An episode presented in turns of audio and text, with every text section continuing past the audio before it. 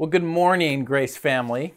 Uh, I'm grateful that we once again can come together like this and draw our attention and our hearts towards God in worship this morning. But before we dive in, why don't we just take a moment to personally reflect on what's going on within us right now? What is pressing in on you today? What's going on that might threaten to distract you from what you are about to receive today. And whatever the state of your mind and heart is right now, acknowledge all of that before your Heavenly Father and ask Him to meet you there and provide for you what you need. And then ask Him to give you a receptivity to His voice today. So let's just take some time right now for that.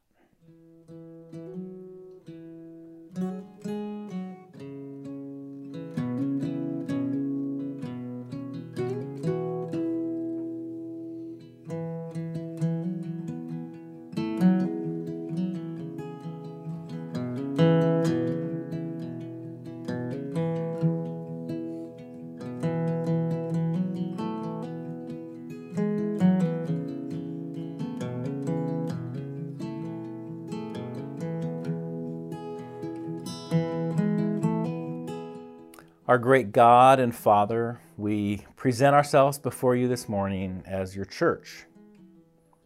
We are here to encounter you, that we might know you more deeply, that our hearts and minds might be spiritually transformed according to your work in our lives, and, and that we might increasingly provide a living witness to your goodness and beauty. We acknowledge that you know us in every way. You know our sin and all the ways we fall short of your glory. And so we need your gracious forgiveness today, as we do every day. We need your strength and power to live lives worthy of the calling to which you have called us. And Lord, we know there is no more important thing than you the reality of you and our relationship with you should be our utmost desire and priority. So, Father, help us to be people who reflect that. Help us not to muddle through this life preoccupied on things that don't really matter in the end. Help us to have the wisdom to discern what matters most and to give our lives to those pursuits. And in so doing, may we bring hope and refreshment to this world and all those around us. Father, prepare us for the great kingdom struggle to which you have called us into. And whatever opposition and challenge we meet, may we find our strength in you. And now, Father, as we hear from your word, may we be awake to your voice. Lord, whatever may tempt us to distraction right now. Help us to set those things aside that we might pay attention to what you have for us. Lord, I ask that your Spirit would move in our hearts and minds, penetrate us through your word, that we might live faithfully in it. And I pray this in the name of Jesus, your Son. Amen.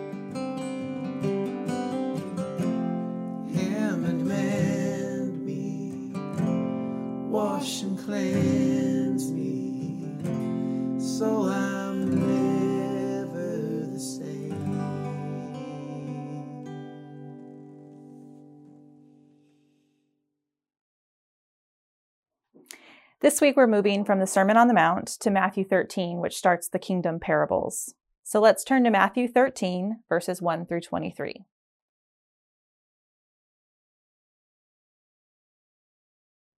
That same day, Jesus went out of the house and sat by the lake. Such large crowds gathered around him that he got into a boat and sat in it, while all the people stood on the shore. Then he told them many things in parables, saying, A farmer went out to sow his seed. As he was scattering the seed, some fell along the path, and the birds came up and ate it. Some fell on rocky places where it did not have much soil. It sprang up quickly because the soil was shallow, but when the sun came up, the plants were scorched, and they withered because they had no root. Other seed fell among the thorns, which grew up and choked the plants. Still other seed fell on good soil, where it produced a crop, a hundred, sixty, or thirty times what was sown. Whoever has ears, let them hear. The disciples came to him and asked, Why do you speak to the people in parables? He replied, Because the knowledge of the secrets of the kingdom of heaven has been given to you, but not to them. Whoever has will be given more, and they will have an abundance. Whoever does not have, even what they have, will be taken from them. This is why I speak to them in parables. Though seeing, they do not see, though hearing, they do not understand. In them is fulfilled the prophecy of Isaiah. You will be ever hearing, but never understanding. You will be ever seeing, but never perceiving. For this people's heart has become calloused. They hardly hear with their ears, and they have closed their eyes. Otherwise, they might see with their eyes, hear with their ears, understand with their hearts, and turn, and I would heal them. But blessed are your eyes because they see, and your ears because they hear. For truly I tell you, many prophets and righteous people long to see what you see, but did not see it, and to hear what you hear, but did not hear it. Listen then to what the parable of the sower means. When anyone hears the message about the kingdom and does not understand it, the evil one comes and snatches away what was sown in their heart. This is the seed sown along the path. The seed falling on rocky ground refers to someone who hears the word and at once receives it with joy. But since they have no root, they last only a short time. When trouble or persecution comes because of the word, they quickly fall away. The seed falling among the thorns refers to someone who hears the word, but the worries of this life and the deceitfulness of wealth choke the word, making it unfruitful. But the seed falling on good soil refers to someone who hears the word and understands it. This is the one who produces a crop, yielding a hundred, sixty, or thirty times what was sown. This is the word of the Lord. Last week we closed off Jesus' great kingdom sermon, the Sermon on the Mount. And now today we begin with Jesus' parables of the kingdom in Matthew 13. And we'll see a set of seven parables, seven images, analogies, short stories, all trying to invite us into kingdom life and what it's all about. And what I'd like to do today is first just talk about Jesus' use of parables in general. And then we'll look at this first parable, the parable of the sower. And I think you'll see that those two things are actually uh, very related to one another. So, you know, most of us are familiar with this parable, the parable of the sower, but we're much less familiar with this really interesting conversation that Jesus has with his disciples right in the middle of this parable uh, that begins in verse 10 when the disciples ask him, Why do you speak to people in parables? And I find Jesus' answer very fascinating. And to understand, I think we need to set this in the context of what Jesus has been up to. Okay? So he's been at his ministry for some time now, maybe a year, maybe two years, we're not sure. But he's doing two things. He's preaching the message of the kingdom and he's demonstrating the kingdom through acts of mercy and through forgiveness to sinners and through healings, miracles, exorcisms, all these things. And his ministry is getting mixed reviews. So you have some people who see him and they're all in. They see what he's about, they see what the kingdom's about, and they're committed, they're surrendered, and they are part of his discipleship crowd. But you have another group of people who I would say are, are just in it for the show. You know, they're in it for the, the signs and the wonders. Jesus is this new celebrity rabbi, and they're, they're fascinated by him, but they're not really surrendered to his kingdom. They're just interested in, in what he's doing because it's fascinating, it's a spectacle. And then you have another group of people who are actually directly opposed to him. They're threatened by his message of the kingdom. That's primarily the religious leaders of the day. So you have this these very mixed responses. There's, there's a division of responses to the kingdom. And so Jesus is getting at that in his answer to the disciples. He says, This is why I speak to them in parables. This is verse 13. And he goes on to quote two Old Testament passages. First, verse 13 This is why I do this. Though seeing, they don't see. Though hearing, they don't hear or understand. He's quoting from Deuteronomy and taking his disciples back to the wilderness wanderings of Israel. And what had happened through those 40 years is the Israelites had seen and heard so much from God. They had seen the Red Sea parted. They had seen manna appear in the mornings. They'd seen water come from a rock, rock and they'd, they had heard his voice thunder from Mount Sinai. They'd seen and heard, and yet that hadn't led to genuine surrender and trust and faith and obedience in so many of them. They saw, but they didn't see. They, they heard, but they didn't hear. And then in verse 14, Jesus quotes from Isaiah You will be ever hearing, but never understanding. You will be ever seeing, but never perceiving. Now he fast forwards several hundred years when Israel was in the promised land, and they had seen and heard God's faithfulness for hundreds of years. He had protected them, He had spoken to them through the prophets, He had revealed the life that He wanted for them. But for the most part, they would see and hear all this, but it didn't lead to genuine faith. They were worshiping other gods. They were disobedient. They were not engaging in loving justice as he had wanted them. So they heard, but they didn't hear. They saw, but they didn't saw. And Jesus is quoting these things to say to his disciples, this is exactly the same thing that's happening in my ministry. I am going about, I'm proclaiming the kingdom. The Messiah has come, the kingdom is here. And yet people are seeing it and they're not singing. They're, they're listening, but they're, they're not listening. And that's why I speak to them in parables, which I think is a very strange thing to, to say. You know, he, he had been speaking plainly for a long time, but his plain speech is getting mixed responses. And so now he's going to speak in parables. And if I were him, I would be tempted to do the opposite. Like, hey, not everyone's understanding this. Maybe I get need to get even more simple and even more plain but Jesus does the opposite. No, now I'm going to start speaking in parables. Parables are interesting things. You know, on the one hand, parables are are simple and they're very re- re- memorable, right? I mean, and and Jesus draws from remarkably mundane and simple life experiences in his parables. I mean, in chapter 13, he's going to talk about things like farming, baking, fishing, right? Things these are not esoteric things for for the intellectual elite. These are things that the common person can easily understand. So they're simple in one way, and yet in another way they're they're cryptic, right? They they tell the truth, but they don't do it in a straightforward way. Um, the word parable comes from the Greek, which is parabole, which means to throw alongside.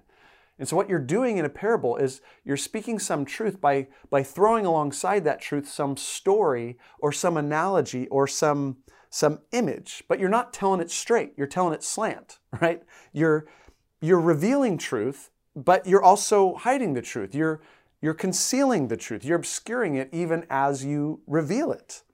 In a parable, because of that, it requires a certain kind of listening and that's the whole point, I think. Jesus is saying, I'm speaking in parables because I'm looking for a certain kind of person. I'm looking for a certain kind of listener.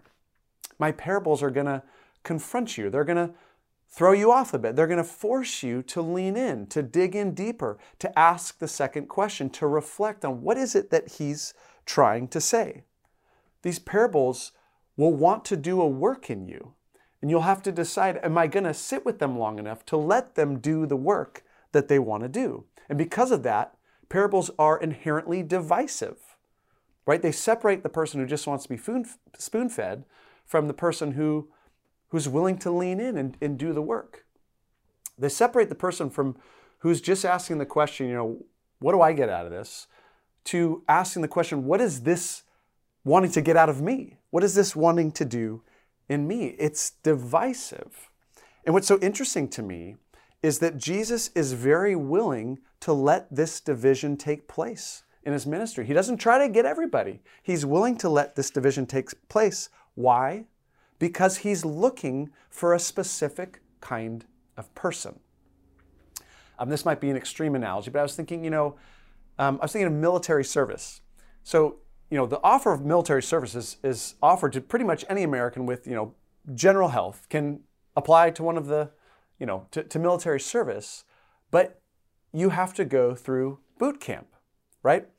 And um, boot camp weeds out a lot of people, and each branch is perfectly willing to let that weeding out process take place because they're looking for a certain kind of person. There's a certain kind of person that is fit for military service. And it's the same with the kingdom in, in the parables. Jesus is saying, My kingdom requires a certain kind of person, a certain kind of listener. And so my parables will draw the people that are fit for the kingdom, and they'll weed out the people that are not. And I'm perfectly content with that process. And he even entrusts that process to the sovereign work of God in Matthew's gospel. And what I also find interesting is there's this, this almost compounding effect to how we listen to Jesus and his teachings. Look at verse 11. He says, The knowledge of the secrets of the kingdom of heaven have been given to you, speaking to his disciples, but not to them, speaking to the crowds. So, what Jesus is now doing is he's speaking in parables publicly, and then privately, he goes off and explains the meaning to his disciples. So there's this compounding effect. The disciples are getting more and more knowledge of the kingdom, and the crowds are getting less and less. But the reason that is, is because the disciples have already demonstrated themselves to be the kind of people that are fit for the kingdom, right? They've left everything to follow Jesus. They've allowed him to be their king, to dictate the terms, that he's, they're allowing his teaching to do its work. And so they're learning more and more, while people who haven't done that are learning less and less. Look at verse 12. Whoever has will be given more, and they will, be, they will have an abundance. Whoever does not have, even what they have will be taken away from them. He's saying this is how the kingdom works. If you listen well, if you submit yourself to it, if you lean in, if you let my teachings do their work in you, it will cumulatively and compoundingly open you up to more and more of my kingdom. And I'll bet all of us have experiences with this where there's a command of Jesus or a perspective of his or a truth that he speaks that we struggle with, we wrestle with, but then we finally submit to and give ourselves over to. We find out that when we do that, it truly opens us up to, oh my goodness, you're right. This is the way to life. And then that opens us to receiving more and more from Him because we begin to trust Him more and more as we walk in this kingdom path. And the opposite is true. If we kind of just listen but don't really listen to Him, over time we become more and more closed off to Him so that God and God's kingdom become smaller and smaller realities in our lives. That's how the kingdom works. So the point is so take care about how you listen. Okay, so with that, let's now look specifically and just very briefly at the parable of the sower, because I think the whole point of this specific parable is to say exactly what I just said. Take care how you listen to the message of the kingdom. So let's go back to verse 1. That same day, Jesus went out of the house and sat by the lake. Such loud, large crowds gathered around him that he got into a boat and sat in it while all the people stood on the shore. It's fascinating. Jesus is on a boat speaking to the people, okay? What do people in boats do? they fish. And that's precisely what Jesus is doing in this moment. He's fishing for people. He's casting the net of the kingdom out and seeing who are the fish that are going to bite, right? Who are going to who are going to be in on this? And then he goes into this parable about a farmer who went out to sow seed, which is exactly also what Jesus is doing this moment. He's a farmer sowing seed. In verse 19, we find out um, that, this, that the seed is the message of the kingdom and those who hear the message of the kingdom. So that's what Jesus is doing. He's right, he's spreading, sharing the message of the kingdom. We looked for 6 weeks on what that message is. We're not going to repeat that now. But you notice is that seed, that message is cast all over the place, right? It's cast on paths, on rocky soil, on thorny soil, and on good soil. It's it's offered to everybody indiscriminately, right? It's universally offered to all, all kinds of people on all kinds of soils. And so then that takes us to these four soils. And there's one thing they all have, have in common, and it's this they all hear the message. Each time he'll say, This soil is the one who hears it, and then does something. This is one who hears it. So what they have in common is they all hear it, but the difference is they hear it in very different ways. Their listening is fundamentally different from one another, and that is what makes all the difference in the world. There's only one way of hearing that has this, as his image goes, this lasting, growing, transforming fruit about it. Okay, so let's just look very briefly at these four soils. So, first, you have the seed sown on the path. These are those, I would say, who hear with a hard heart. Right? Verse 19 When anyone hears the message about the kingdom and does not understand it, the evil one comes and snatches away what was sown in their heart. This is the seed sown along the path. So this is the person who who hears just with a hardness. Like in a path, there, there is really no soil. The, the message doesn't penetrate at all. There's no openness to the kingdom message at all. And and I'm sure you've had this experience of sharing the gospel, sharing something about your faith with someone, and you can tell they're just like, nah, not interested in all at all. And what's interesting, I think, is, is Jesus doesn't lay the blame entirely on that person. He says, hey, there's a, there's a spiritual reality at work, and there's a spiritual enemy. There's Satan. And Satan's at work. The evil one is at work, and he is taking away the message from people's hearts. He reminds us this is not just a human thing, this is a supernatural thing. So you have those who hear with a hard heart. Then, second, you have the rocky soil, which I would call those who hear with a shallow heart. Verse 20. The seed falling on rocky ground refers to someone who hears the word and at once receives it with joy, but since they have no root, they last only a short time. when trouble or persecution comes because of the word, they quickly fall away. This is a, a shallow hearing of the word. It's, it's always listening with this kind of question in mind What can I get out of this? Um, what's this going to do for me? How will this make my life better? And the truth is, the kingdom will make our lives better in a lot of ways. So these people, at least initially, receive parts of the kingdom with great joy. But they don't listen with this question. They, they just listen with, What can I get out of this? They don't listen with this question What is the kingdom wanting to get out of me? Right? What is, what is the kingdom wanting to do in me? What is the kingdom requiring of me? What is the cost to getting to, to, to receiving this kingdom? They want the benefits without the cost, without the commitment.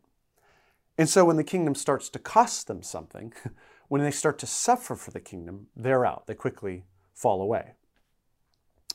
And then you have the third soil, the thorny soil, which I would describe as those who hear with a crowded heart. Uh, verse 22 The seed falling among the thorns refers to someone who hears the word, but the worries of this life and the deceitfulness of wealth choke the world, the word, making it unfruitful. These are people hear with a crowded heart, with a, a busied heart, a, a distracted heart, a, a hurried heart, maybe we would say. They think about the, the kingdom in this sense. They think of it as here's one more thing that I'm going to add to my life. And they don't realize that the kingdom wants to be the one and only thing in their life. And the kingdom wants to be central and fundamental to their lives. And that the kingdom requires us to clear ground in our lives, to make space, to make room for it so that it can go deep and it can thrive and flourish and grow. It needs room. And these people aren't willing to make that kind of room. They're not willing to say no to all the other stuff. And so the kingdom never has a chance to really thrive. It gets, as Jesus says, it gets choked out by all the other things. And then, fourthly and finally, you have what I would call the receptive soil. Verse 23. But the seed falling on good soil refers to someone who hears the word and understands it. This is the one who produces a crop, yielding 100, 60, or 30 times what was sown. I like how um, Luke's version goes because it adds a little more detail. Let me read from Luke's version in Luke 8:15. But the seed on good soil stands for those with a noble and good heart, who hear the word, retain it, and by persevering produce a crop. That word retain literally means to, to hold fast to, to cling to. So these are people who hold fast to Jesus' words, to cling to it. And then there's that word persevering. There's a they stick with it. They keep coming back to it, even if it costs them something. That's the kind of hearing that Jesus is looking for. And notice the fruit of that person's life. This, this tiny seed has so much power packed in it to produce this ongoing growth and transformation in life in them that you never would have guessed in the first instance just by looking at this little thing. It produces beautiful kingdom life in them. So, those are the four soils. And the overarching message is this consider well how you listen. So, I want to leave us with that message of Jesus this morning. Consider well how we listen to the word, to the message of the kingdom. So, I'd like you right now even to consider the different contexts you have for hearing or reading the word. It can be this context right now. It could be when you're gathered in worship here at Grace. It can be as you're listening to it in your car, as you're opening the Word in the morning or at night by yourself. But I want you to consider how have I been listening to the message of the kingdom lately? How do I engage with the Word? And I'd like to just put up a few questions for us to think through, just, just for our own lives, not thinking about someone else, but thinking for ourselves in this season of our lives, how am I listening to God's word? And each question will connect with one of the soils we just saw. So here's a, here's a question. Here's the first question connected with the first soil. Do I consider my listening a human activity only, Or do I invite God's Spirit to guide and shape my listening? Okay, we need to be reminded there's a spiritual enemy, and God has a spirit that's at work. And so, do we take a moment before we listen or read the word to just pause and actively invite the Spirit? Say, Spirit, I need you to move in my heart and mind so that I could understand and then submit myself to your word. But apart from your work, this is just going to be a human thing. But it needs to be a supernatural thing to bear true fruit.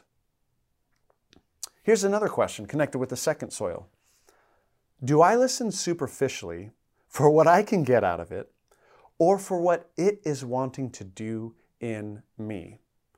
And I think if we're honest, all of us have our own version of, of wanting to get something right out of time in the Word. For some of us, there, there's an emotion. We go to the Word hoping to get an emotion. Like, I, I just want to feel peace. I'm feeling anxiety right now, so I'm going to read the Word hoping that I'm going to get peace, something like that. For some of us, we come more intellectually, hoping for some key insight for the day. Others of us are more practical. We, we want to get that little applica- application nugget that we can then take into our day. But I think deep listening involves something more profound than any of that. It's submitting ourselves and asking ourselves, what is this wanting to do in me? Lord, what are you wanting to do in me? So, how are we approaching it? Third question Is my listening hurried, distracted, and crowded, or is it unhurried, deep, and undistracted? You know, am I, am I reading the Bible three minutes before I fall asleep and just kind of reading, then nodding off as I'm going? Um, am I reading in the midst of a hurried, busy moment, or do I actually create the space and time in my schedule and in my mind to pause with the Word? Do I just read through it, or do I find myself lingering on phrases, pausing, meditating, and then asking, What am I being asked to do today? And then finally, fourthly, do I find myself continuing to lean in and hold fast to the Word? So, those are some good questions to be asking. And especially as we consider this truth that there is a compounding effect to how we listen to God's word over time, to how we give ourselves to God's word. And when we do that over time, it will open us up to deeper and deeper vistas and avenues and experiences of God's kingdom life. So let's just take a moment of space with the Lord to invite His Spirit to speak into how we are listening to God's word in this season of our life. So take a moment and just prayerfully consider if there's some change, uh, some direction that you need to take in your relationship with God's Word. And then I'll close that time in prayer.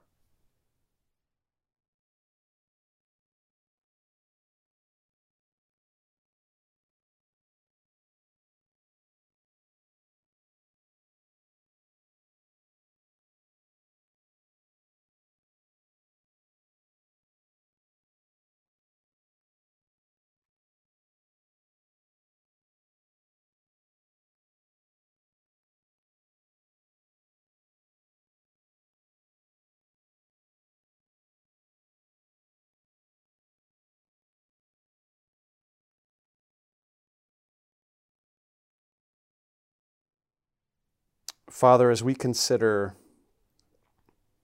our relationship with your word, we pray that your spirit would move in us, would inspire us, would encourage us towards a listening that is deep and rich, that perseveres, that submits, that makes room for your kingdom to do its work in our lives. So we invite you to have your way with us in the times that we spend in your word, even this week, Lord.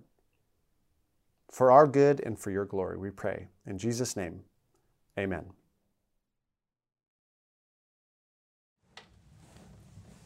Here's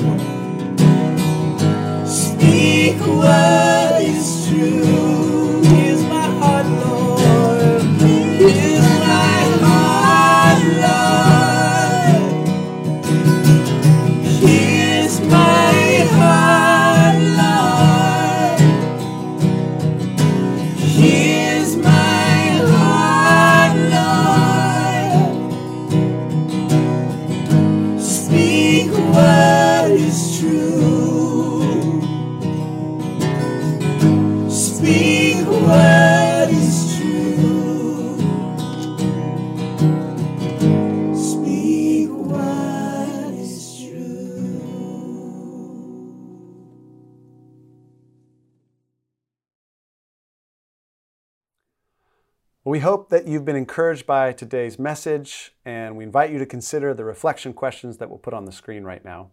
And let me leave you with this really encouraging prayer of Paul's from Colossians 1.